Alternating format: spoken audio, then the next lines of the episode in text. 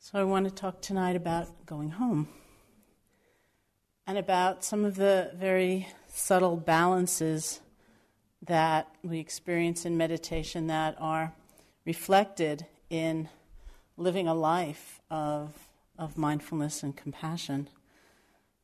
I often think that as I contemplate meditation practice, that it's a little bit like learning how to sit in the heart of a paradox or many paradoxes. The paradox between action and effort and investigation, and then being at ease, letting things be, letting go, between passion and relaxing, between trying and not trying. There's this place of balance that captures these, these different energies and how we, we work with them, how we move with them, and how we live with them. It's a dynamic interplay of different forces. One whole aspect of that set of balances has to do with effort or energy. It has to do with having a vision, having a sense of aspiration, going beyond the normally constricted or constrained sense of what we can do, opening up. Usually, you know, we think of ourselves as not being capable of all that much unless we imagine ourselves in some kind of extraordinary circumstance, like a kind of dire necessity we imagine we'll be able to perform, we'll we'll do what we need to do. But we rarely, if ever, imagine the depth of what we are capable of in an ordinary day. I think sometimes of uh, Gandhi, who said, If we grant nothing, we get nothing. What is that sense of possibility that leads us onward, that doesn't allow us to be stuck? That says we can try, we shouldn't pull back, we shouldn't withdraw, we shouldn't withhold. We have to come forward. We have to imagine. We have to have a sense of daring, of boldness. We need to not lose that in order to remake our lives, in order to remake this world. We have to be wholehearted. Joseph spoke about our teacher, Dipa Ma, who was a, a tiny little thing there's some wonderful pictures around. There's actually a book that uh, has been compiled about her life, and there's a wonderful picture of her and Joseph, where Joseph towers over her. She's like this little smidgen of a person next to him, with this incredible sense of strength and commitment and endeavor. I went to see her back in 1974 when I was leaving India for what I was absolutely certain was going to be a short trip back to the United States to get a little bit healthier, to get some money, to renew my visa, and then go back and spend the entire rest of my life in India. So I went to see her really just to get her blessing for this very, very short trip. And she looked at me and she said, When you go back to America, you'll be teaching with Joseph. And I said, No, I won't. and she said, Yes, you will. And I said, No, I won't. She said, Yes, you will. And I said, No, I won't in my mind, I had discovered something in that life in India which was incomparable, and I loved being a student. I couldn't fathom that I could ever, ever be a teacher. And so I said, No, I won't. and she said, Yes, you will. And then she said two things to me. One was, she said, You really understand suffering, and that is why you should teach.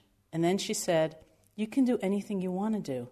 It's only your thinking that you won't be able to. That's what's going to stop you. And that was my blessing.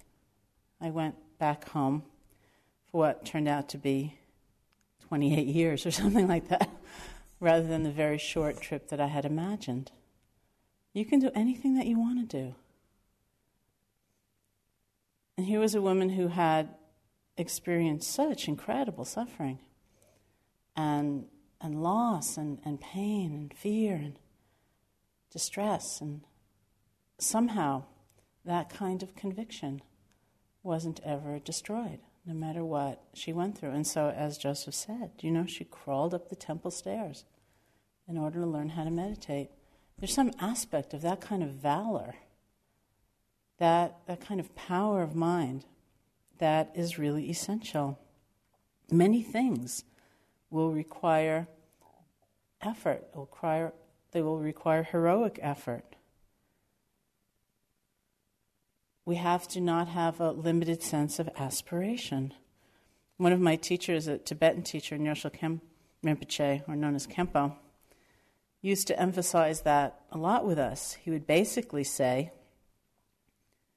Why have such a, a small, kind of meager, measly sense of aspiration? Why wish for such small things? Why not aspire to be a fully liberated being for the sake of all beings? Why not? That why not becomes a big confrontation. Why not? Why not open beyond that very circumscribed sense of what we're capable of? Why not look deeper?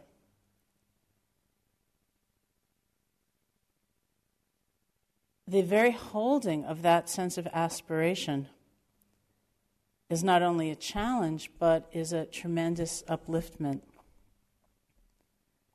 It's the very energy that will actually lift us out of the circumstances of our life so that we're not defined by them. We're not simply identified with the roles that we play or the misfortune that hit us that very day, that particular day. It's that kind of energy that will allow us to go beyond. William James said, We measure ourselves by many standards. Our strength and intelligence, our wealth, even our good luck are things which warm our hearts and make us feel ourselves a match for life. But deeper than all such things, and able to suffice unto itself without them, is the sense of the amount of effort we can put forth. One who can make none is but a shadow, one who can make much is a hero for ourselves in our own sense of what we are capable of. And, and I think really in this world, we don't live in a time when we can afford to have a small sense of aspiration. We're the people who think that we can make a better world, who have determination to, to transform this world, can't afford to feel defeated or that it's impossible or we just need to give up because nothing's going to change. It's very important. All of us had some kind of aspiration to get here. Although there was somebody in, in the uh, Metta retreat who came because he, he wanted to go on vacation and his friends told him to come here. I don't know what he said to them when he got home, but but that's an extraordinary circumstance. In the usual run of things, we do have a sense of, of determination, of vision, of possibility, or we would never do this very odd thing of come to a place like this. So that's one whole side of things, which is really very important. And the other side of things is equally important, which is about letting go, being at rest, relaxing not getting entangled in the normal ways that we get entangled. There's a very big difference between a sense of, of conviction and passion and aspiration and a sense of expectation and judgment. And the difference is this ability to really let go, to acknowledge the truth of how things actually are. That same Tibetan teacher, Nyoshul Khenpo Rinpoche, had another saying, talking about this kind of rest, being able to just be aware of what is and let that awareness spark whatever action one might take, not being overwrought by changing circumstances. He said, Rest your weary mind, rest in natural great peace, this exhausted mind, beaten helpless by karma and neurotic thought, like the relentless fury of the pounding waves in the infinite ocean of samsara. Makes you want to take a rest, doesn't it?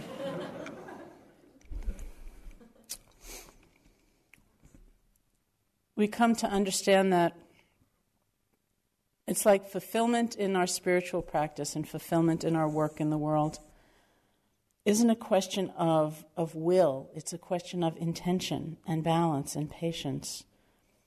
We put forth effort, but it needn't be strained and hurtful effort. It's what the Buddha was capturing when he talked about right effort. It's the ability to actually experience what is happening without the continual creation of separation, of opposition, of struggle. Because in that closeness to what is happening, in that relationship to what is happening, comes wisdom, comes understanding. When we can be with our experience, when we can abide with our experience, when we can open to our experience, then we will understand.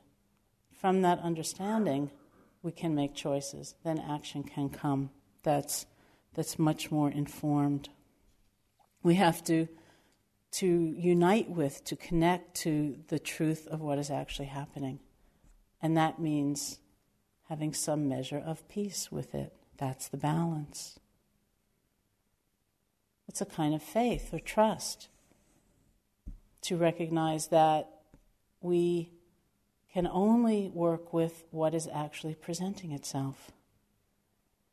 If our distrust gets strong enough, then we panic. We feel impoverished. We feel almost a desperate need to, to fill a gap inside of ourselves by making something different.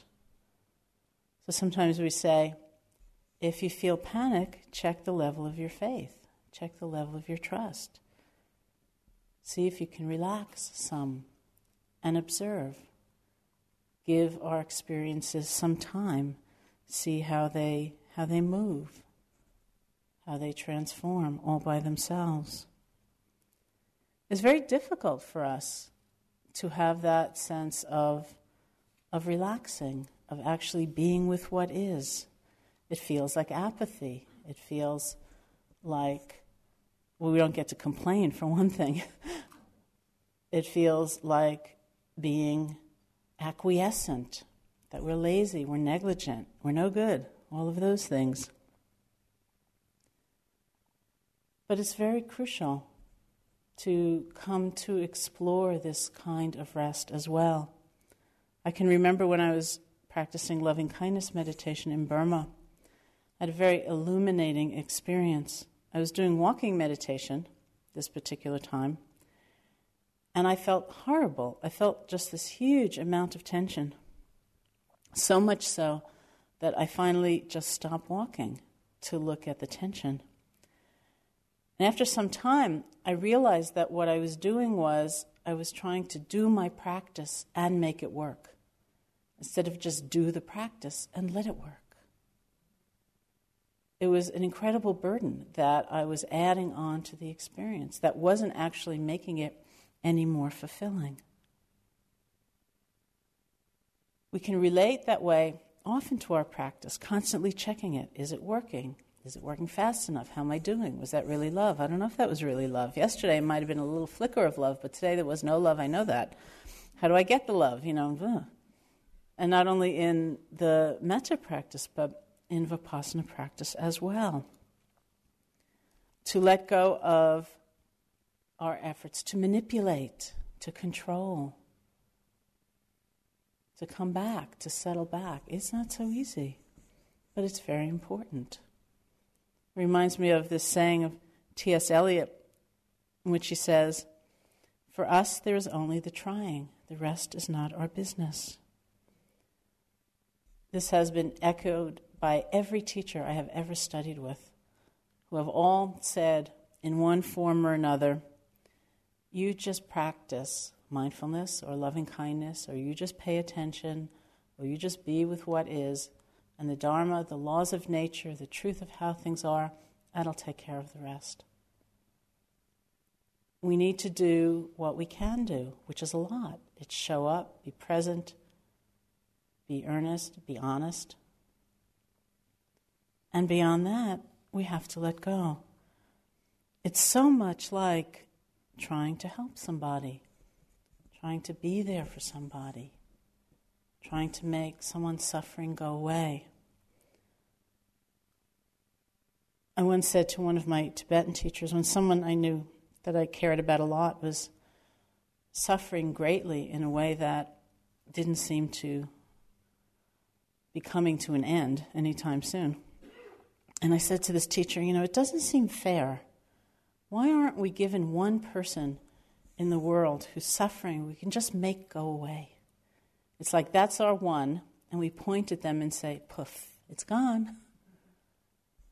And the teacher looked at me and said, That's why we call it samsara. Samsara is a Buddhist word for this round of birth and death and continual becoming and, and constant change, life outside of our control. He said, That's why we call it samsara. And of course, I thought, you know, not that there wouldn't be problems with my model either. It's like, how do you choose the one, you know? But actually, this is the way it is, isn't it? I think my quintessential example of compassion came from this experience. Many of you I know have heard me talk about it when um, the Dalai Lama came to visit here in 1979. We were young and had this Buddhist center. And so, being young, we had this habit of dashing off these letters to these very eminent, august figures, thinking, oh, they'll never come. And very often they would actually come. So we wrote a letter to the Dalai Lama's office saying, well, you know, we have a Buddhist center, and this was his first trip to the United States. And we said, well, would, would he like to come? Thinking he'll never come. And then we got a letter back saying, well, he's coming. and even though it is nothing like it is now in terms of security and uh, so on, still, it was quite intense for us. We had a blockade Pleasant Street, and we had state troopers patrolling the roofs with guns and um, it was an extremely intense scene. And just before he came, I'd been in a car accident, and amongst my other injuries, I had broken a bone in my foot, and I was using crutches, which I was not very dexterous with. So the day came that he was arriving, and we had this huge, intense scene with the state troopers and the guns and the whole thing. And and I was standing way in the back of about 100 people, leaning on my crutches, feeling very, very, very sorry for myself, thinking, well, I co founded the center, and I have to be way in the back. And, you know, I'm such a klutz. If I wasn't such a klutz, I could be in the front, but I am such a klutz. And, you know, I was in the front, I'd probably fall on my face in front of him. That would be even worse, you know, so I'd better stay in the back, but this is terrible. I'm way in the back. So that was my mind state at the time. And then his car pulled up. He got out in the midst of this very zooey scene, and he did something I've seen him do many times since, but that was the first time I'd ever seen him do it. And that was he seems to have a kind of radar for who's suffering the most in a crowd, and he just goes there. And that was me. it's like looking back, I really can hardly remember him having time to see me visually, but it almost felt like one fluid movement. He got out of the car, made a beeline for me, cutting through the crowd, came over to me, took my hand, looked me in the eye, and said, What happened? And it was such an extraordinary moment because I saw so clearly that he could not make the injury not have happened. He could not make me any more skillful in my use of the crutches, but that terrible gnawing sense of being unseen, unrecognized, uncared about, in the back, it was gone. Just with that gesture. And I really I had a whole different sense of compassion from that time on for all the many times when we cannot make the suffering go away. We cannot remake the universe according to our wishes. We have to admit Sadly enough, we're not in control of the unfolding of events. Still, there's a kind of presence that we can do that makes a difference. It may be physical presence. We may not even choose that. We may need a greater distance for one reason or another in our lives. But in terms of our hearts, there is a real presence. The Indian saint Neem Karoli Baba said, Never throw anyone out of your heart. And my colleague Sylvia Boorstein had an addendum. She said, Never throw anyone out of your heart. You may throw them out of your life, but never throw them out of your heart. So that's what I mean by presence. It's not withdrawing, it's accepting, yeah, you know what? I can't make it different. But not letting our powerlessness make us feel humiliated, make us withdraw, make us stop caring, make us throw someone out of our hearts. So there's a whole level of rest, of acceptance, of seeing, yeah, this is how things are. I have to be with this. That is as important as that kind of dynamic intention to really be there, to be present, to make a difference in our lives and in someone else's. And somehow these two kind of energies come together in what might be called diligence. Once I was sitting in Nepal with a Tibetan teacher, and somebody said, You know, it's really hard hearing all of these stories about people who lived a long time ago, and the Buddha or some great saint would say one sentence or two sentences, and poof, everyone was enlightened. It just seems so remarkable and so remote, and I'll never get there. And the teacher said in response, if you want confidence, if you want faith in the fact that you will get there, you need to rest your faith on diligence. Diligence is that very steady application of our energy with the greatest of visions, the most open sense of aspiration, and the ability to let go, to let things take their course, to realize we're not in control, to be patient. Someone once asked the Buddha, How did you, Lord Buddha, cross the flood, meaning the flood of suffering? And the Buddha replied, Without lingering, friend, and without hurrying, I crossed the flood. And the, the being asked, it wasn't a person, they say, it was a celestial being. They asked, How did you, without lingering and without hurrying, cross the flood? And the Buddha replied, Friend, when I lingered, then I sank. When I hurried, I was swept away. So, not lingering, not hurrying, I crossed the flood. I love this example for its great sense of delicacy, of naturalness. We don't want to sink, we don't want to drown, and we also don't want to hurry, pushing forward in a, a hasty or stressful manner because of expectation, because of self judgment. It means step by step.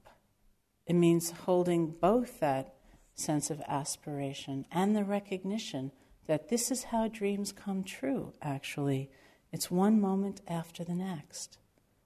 This is the reality of transformation. If we use the moment that is in front of us, then that's real. Everything else is like telling a story of how inept we are and incompetent, or how fantastic it's going to be someday to be free. The truth has to be what is in front of us right now. And to use that means to relate to it as best we can, with greater awareness and with greater compassion. Aung San Suu Kyi, who's the leader of the democracy movement in Burma, once said, A saint is a sinner who keeps on trying, which I like quite a lot. And actually, we can only keep trying one moment at a time. We have to be with what is before us. The foundation of that, making that real, very often we say, is having a daily sitting practice. And theoretically, of course, that's not necessary. In any moment, we can relate to what is happening with the habitual patterns of fear and anger and anguish and greed, or in any moment with whatever is happening, we can relate in a very different way. That's true. But for most of us, what's also true is that that remains pretty theoretical. And the way we bring it to life, the way we have it real, is by making it real in some dedicated period every day. And so we say, if it's at all possible, really try to sit every day. It doesn't have to be sitting, actually, it could be walking, but it's some period of time when we are bringing these values to life, when we are actually seeing what our experience of the truth might be. So we're no longer in that space of simply thinking about what somebody else said or stated. We're really looking at what is true for us. When I went to India for the first time, I was a, a student. I'd been a college student at the State University of New York at Buffalo, and my trip to India was basically my junior year abroad. In my sophomore year, I'd studied Asian philosophy, and, which was basically a course in Buddhism. And I loved it, obviously, which sent me off to India. But I also went off to India with a kind of feeling that, oh, I know about Buddhism, I know what it's all about. You know, I'd done term papers on karma, and I'd had like a midterm exam on the law of dependent origination, um, which I'll talk about in a minute. And I thought, oh, I know. I know what Buddhism is all about. Of dependent origination is basically a teaching about being bound or being free in any moment of existence.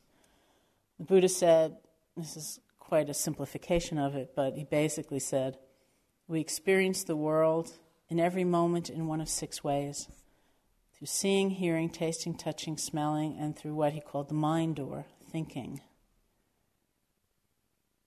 imaging, things like that. So every moment of our existence, we experience the world in one of these six ways. And he said, we perceive each one of these moments as pleasant, unpleasant, or neutral. He then went on to say that our habit, when that experience is pleasant, whether it's a sight or sound or sensation in the body, whatever might be happening, when it's pleasant, our tendency is to grab it, to cling, to try to have control over it, to keep it from changing. And when that experience is unpleasant, our tendency is to strike out against it in anger or to recoil in fear, which is the same uh, mind state, just in a different form. And when that experience is neutral, we tend to go to sleep. We just space out, we disconnect. And then he said, we don't have to do that. When we experience pleasure, we can experience it fully without that extra thing. And when we experience pain, we can experience it fully without that extra thing of being so disheartened, so ashamed, so angry about it. And when what we're experiencing is basically neutral, we can wake up, we can connect, we can actually feel vital and alive with that neutral experience. That's a very interesting teaching because a lot of times people think, well, if you meditate a lot, then everything will kind of morph into this gray blob and you won't feel anything anymore. But that's not really what the teaching says. It talks about pleasantness and unpleasantness and neutrality, the full run of life, but without the same old reactions. So I thought, I know that. That's so cool. I had my midterm exam on that. I got a really good grade. And then I sat down to meditate. And when it was my knee pain, it was a whole different story. No longer was I happily contemplating, oh, I can relate to this painful sensation in a different way. This could be a really new life. I was enraged. I was terrified. I was overcome with all of these feelings. It's a very different thing to study it in college than it is to live it. And that is what is crucial about sitting every day is making it real. Which takes humility and patience and diligence. But it is what breathes life into our spiritual practice. And ideally, one would be able to sit for a very long time each day. My first teacher said, We'll sit an hour in the morning and an hour in the evening. And that worked, actually, because I was living in India and there was nothing else to do. But I honestly think the most important part of it is the everydayness of it. For the very thing that I was just talking about. If you only have 15 minutes, it's still worth sitting for 15 minutes. The trouble with sitting for just 15 minutes is that in a daily sitting, a common daily sitting, the first 15 minutes are usually filled with quite a bit of chatter. Like, oh, I forgot to call so and so, I better call them as soon as I finish sitting. And once I call them, I better do that. And isn't that refrigerator really loud? I think that refrigerator is abnormally loud. I think I better call the repair person because I think I need a new refrigerator. You know, and that is just the common run, just like it is some sittings here. If you sit just long enough to have that wash through, then it's still good. It's like kind of de stressing as all of that stuff does wash through. But if you can sit for longer, then of course you have that effect, and then you have a base of a deeper quiet in which to explore your experience. So, to really try each day to bring this to life, to practice. Sittings will feel very different at home, just as they have here. Some feel great, concentration's strong, everything's peaceful, it's so wonderful, it's so serene. Sometimes it feels just terrible. We can't focus at all. We're sleepy, we're restless, we're bored, we're angry. So many things might happen. But it doesn't matter. Because just as we are learning here, I have learned here, to accompany all of those feelings, all of those states, all of those situations with awareness, with love, with compassion, so we carry that out there as well. Maybe the most common scenario in people's minds as they leave is something like we go home, we're still quite concentrated, we sit every day for an hour, everything is glorious, it's fantastic, it feels so good, and then something changes. You sit down, it doesn't feel very good. You are restless, you're bored, something's wrong. And very often, people will just give up. They'll say, Well, it's not working today. I'll try again tomorrow. Maybe you sit again the next day, and maybe it feels really serene and wonderful, and maybe it doesn't. And you think, Well, this doesn't work when I have to go to work. I'll only practice on the weekends, you know, that, that'll be much better. And when Saturday comes around, I'll sit all day long. I won't answer the phone. I won't do anything. I'll just practice all day. Then Saturday comes around, and maybe you do, or maybe you don't fulfill that dream. But even if you do, it may not be that your concentration's kicked back in. It may not feel so great. And you think, well, I can't do this. This doesn't work. This is really dreadful. Or, you know, it only works on retreat. I better go back to Barre or something like that and you just give up. I was very much in that dynamic when I was living in India, because when I was living in India, I wasn't always on retreat. And I was sitting every day, but I was very judgmental about the content of those sittings, so that when the sittings felt good and wonderful and glorious, and I was so happy, I would think, oh, I'm going to live in India for the entire rest of my life. Isn't that going to be nice? And when it was difficult, I would think, I can't do it. It's just not working. It's no good. And, or I'm no good. And I finally went to this one teacher, Munindra, and described the, the thing I had been doing. And he looked at me and he said, Well, for you, I have just one piece of advice, and that is just put your body there. Whatever happens every day, just put your body there. Some days it's going to feel fantastic. Some days it's going to feel like a complete waste of time or worse. Doesn't matter. Just put your body there. Because in the end, it is a mystery.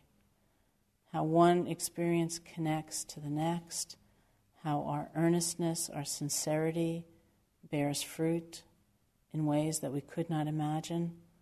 You have to just put your body there.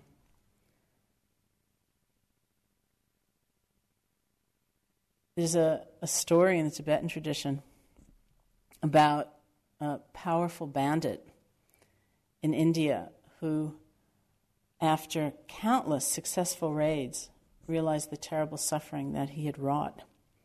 And he yearned for a way to atone for what he'd done. So he visited a famous meditation master. And he said to him, I'm a really terrible person. I'm in torment. What's the way out? What can I do?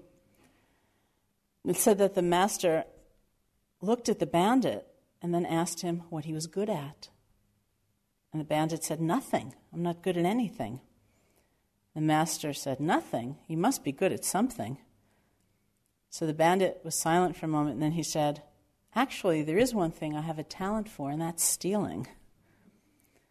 So the master was very pleased, and he said, Good. That's exactly the skill you need now. Go to a quiet place and rob all your perceptions and steal all the stars and planets in the sky and dissolve them in the belly of emptiness, the all encompassing space of the nature of mind. And as these stories all end so happily, within 21 days the bandit was fully enlightened and came to be regarded as a great teacher. What that story means is that if we're good at greed and we're good at jealousy and we're good at anger and we're good at fear and we're good at delusion, those are the things we have to use. We use them by paying attention to them. We have to look right into the heart of them. We have to go deep into them, but clearly, carefully, not being lost in them. Because if we can do that, if we can bear witness to all of those states with compassion, with clarity, then we can be free no matter how many times they come, no matter how strong they might be. That long, long list of states that causes so much trouble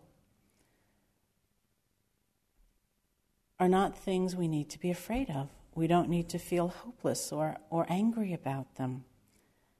We don't have to fall into great doubt about ourselves because of the arising or the frequent arising or the incessant arising of these qualities in our minds.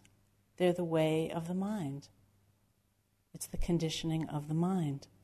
So, whatever happens as we sit there, it's actually okay. There's an old Chinese saying that goes, To understand the nature of water, look at the waves to understand the nature of our hearts, our minds, our experience, our lives, we look at the waves.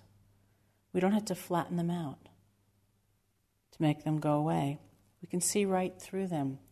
If we look into the heart of that anger, that jealousy, that fear, that craving, we'll see change. We'll see insubstantiality. We'll see transparency. But we have to hang in there to look at it. And so, no matter what it feels like, that tremendous learning can be happening. Look at the waves. Maybe doubt is what we're good at, or self doubt, or self hatred. Look right into the heart of that. Let it teach us about what it means to feel hurt, to feel apart. Let it teach us about compassion. So sit every day. Then awareness will actually be our refuge. Because just as in sitting, certainly in life, anything can happen. We know that. And in the effort to actually live our lives, be present for them, these are the very skills that we need. In the New York Times not too long ago, there was an article about how people are feeling after September 11th because of the truth of the kind of fear about terrorism that that can pervade somebody's life. And it had this line which I really loved. It said, Safety against something that can happen anytime, anywhere, and in any form is largely a psychological destination. I thought, oh, yeah, it is largely a psychological destination. It reminded me of, on the flip side, something I'd read about um, St. Augustine, who said, If what you're looking for is everywhere, you don't need travel to get there, you need love. If we actually believe that a capacity for awareness, if we actually believe that the truth of our lives is expressed in every moment of our experience, whatever that might be, we don't need to trade in that experience for something better. We don't need travel to get there. We need love. We need a transformed relationship with what is. And so we practice. There's a, a tremendous happiness that comes. It's a very odd kind of happiness as we learn to pay attention in all of these ways. We experience it through sitting, we experience it through walking. One of the great truths of our ordinary experience is how all of these different activities can be infused with a sense of being present. I mean, how many times do we actually walk down the street and experience where we are rather than where we're going and what we're going to say and how we're going to do and what an amazing thing just to return all of that energy to ourselves and to be present. We experience that kind of happiness, which is the happiness of connection, of actually being there, by not just waiting. There are so many times when I'm leaving a retreat that I've been sitting myself. And I get into my car and start to drive, and I watch my hand go out to turn on the radio. And such an interesting moment because the truth is that in that moment, I don't really want to hear any music or the news or anything. It's just that I'm no longer on retreat. And so that idea of doing nothing is somehow kind of grating. You know, I have to fill in the space somehow because it's too uncomfortable just to be silent. There are so many moments in our life like that where we're just filling in the space to make something happen rather than just being. And so to come back to our actual experience is, is a thing of great delight. And it's a kind of happiness that comes as we really reflect all of these teachings in how we live. The very foundation teachings of generosity and morality are actually taught as a way to bring joy and lightness and loving kindness into the mind. I say that when the Buddha would teach, he would always begin by teaching about generosity because it's something that we all can do. It doesn't just mean material generosity at all. It means that sense of openness or, or presence where we actually acknowledge somebody, where we make a little bit of effort. Maybe we smile, maybe we listen. There are so many ways in which that is expressed. And the teaching of morality is just the same thing. It's not considered that it's a kind of heavy burden that one must assume in order to be a righteous kind of Buddhist. But it's a, a condition of delight, of joy. I mean, I think you probably know from at least one sitting in this retreat what it's like to recollect that thing you said that you really regret or the thing you did that you wish you could do over. We do experience all of those those reflections, those memories, those understandings, and we can do better because we have more awareness. It's not to say that any of those practices are really easy, they're not. They demand a tremendous amount of, of contemplation and, and understanding and effort and love. But that's what it means to have an awakened life rather than a life of of being just mechanical, or being cut off, being unaware. There's a very crucial understanding in Buddhist teaching that's called being able to discern what is the path and what is not the path. And that is more important than anything. We make mistakes, all of us, and we have to begin again and again and again and again, all of us. But to know what is the path and what is not the path is the most fundamental understanding that we can have. Because then we can come back, then we can start again,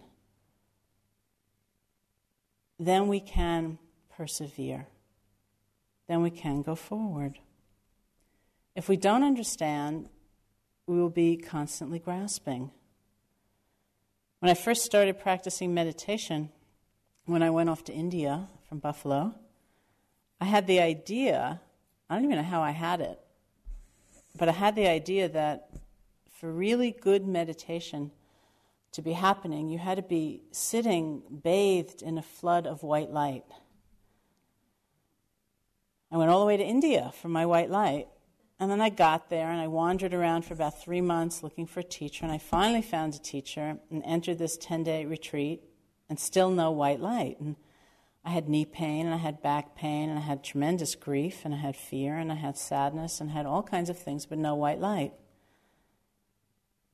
And everything that I had, I felt scornful of or, or demeaning of. And I was anxious and I was figuring out, well, how can I get that white light? And of course, nobody ever told me I had to have any white light, which of course I didn't. But it's so amazing to understand in one moment what is the path and what is not the path. That the path is actually not about acquiring experience and holding on to them and, and feeling separate and better than others. You know, what is the path? The path is something very different than that, and to always return to that. Whether we feel we have lived in harmony with it or not, it's okay to come back to that understanding. You know, when we often tell those stories about Sayadaw U Pandita coming here in 1984 for the first time, and we had not met him before he came, Joseph and I. We invited him on the strength of the recommendation of certain friends. And he arrived, and the next day we entered a three month retreat under his guidance. And he turned out, as you can tell from the stories, to be fierce and intense and, and demanding. And I couldn't believe it sometimes. I think, what did we do?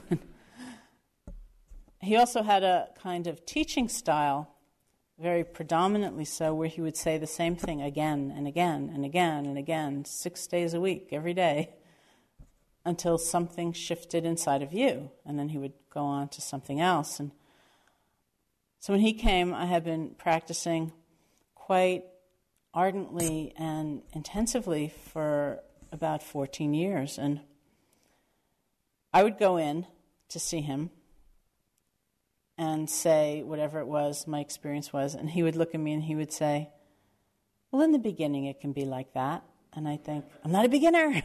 I've been practicing for 14 years. And that would be my interview. That would be all he'd say. And I'd leave, and I'd come back in the next day with a whole other set of experiences, and he'd look at me and he'd say, Well, in the beginning, it can be like that. And I'd think, I'm not a beginner. no, that would be it. I'd leave. And day after day after day, no matter what I said, he'd say, Well, in the beginning, it can be like that. And I felt like I had this giant neon 14 flashing in my brain saying, I've been practicing for 14 years. I'm not a beginner.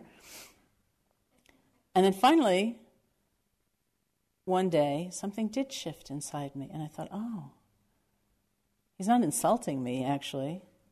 It's good to be a beginner. It's good to have that sense of being open, being tender, being fully present, being with what is happening, rather than saying, ah, you know, I had this already, or I thought I got rid of that. What's that still doing here? And why aren't I having more of that? And no, this is good. I like this. You know, let me keep this. And, you know, just to be a beginner. And I thought, oh, it's good to be a beginner. That's actually the path. And Of course, the day I got that was the day he stopped saying it and went on to do something else altogether. But it's the most crucial understanding we can ever have. What is the path and what is not the path? Because then we can start again. Then we can apply our effort. Then we can open our aspiration. Then we can relax. Then we can be diligent. Come back to that understanding for ourselves and for the world as we, as we take this practice and we go on. I used to have the sense that mindfulness was way beyond me, that it was going to be somewhere out in my future. That if I worked hard enough and I was determined enough and, and I practiced diligently enough, that someday I was going to have a moment of mindfulness, like planting a flag on top of the mountain or something like that. And it was a tremendous transformation of my view and my understanding when I realized that it wasn't so inaccessible, wasn't so remote, it wasn't so far away. It's immediately present when we remember. It's something we all can do, it's something we all have done. The Buddha said that every moment of mindfulness is a moment of freedom.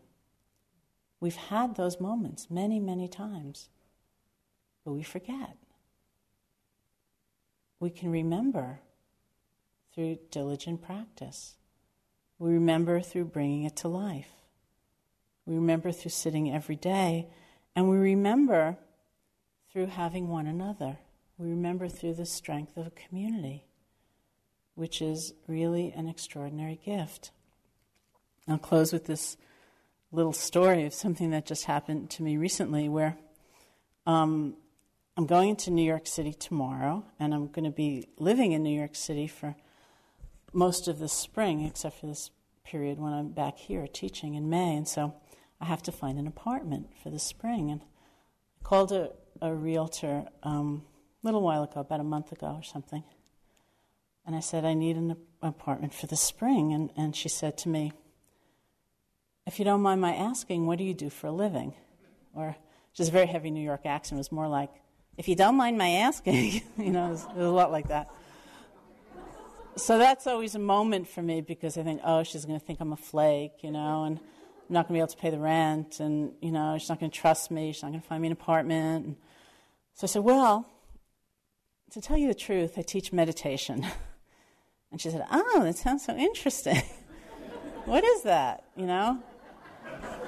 And and I said, well, this is what it is, and you know, and, and she said, what kind? And I said, well, you sit down and you feel your breath and you know, and it's, um, you know, and you kind of relax and you center your attention on the breath, and that helps you in all these different ways. And she said, Oh, maybe you can teach me. And I said, Yeah, that's really nice. So I called her just yesterday to say, you know, well, I'm, I'm coming into the city, and, and do you have any apartments I can look at? You know, because I really need an apartment, and, you know, and it's not that long before I'm actually moving in, you know, for three months, and, and do you, you know, it wasn't quite that anxious, but it had something like that. So she said, Sharon, are you breathing? So,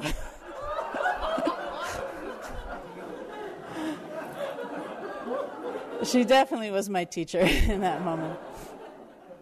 And we do learn from one another, you know. We remind one another in the midst of some amount of turmoil or disappointment or uncertainty or anxiety. Are you breathing? You know?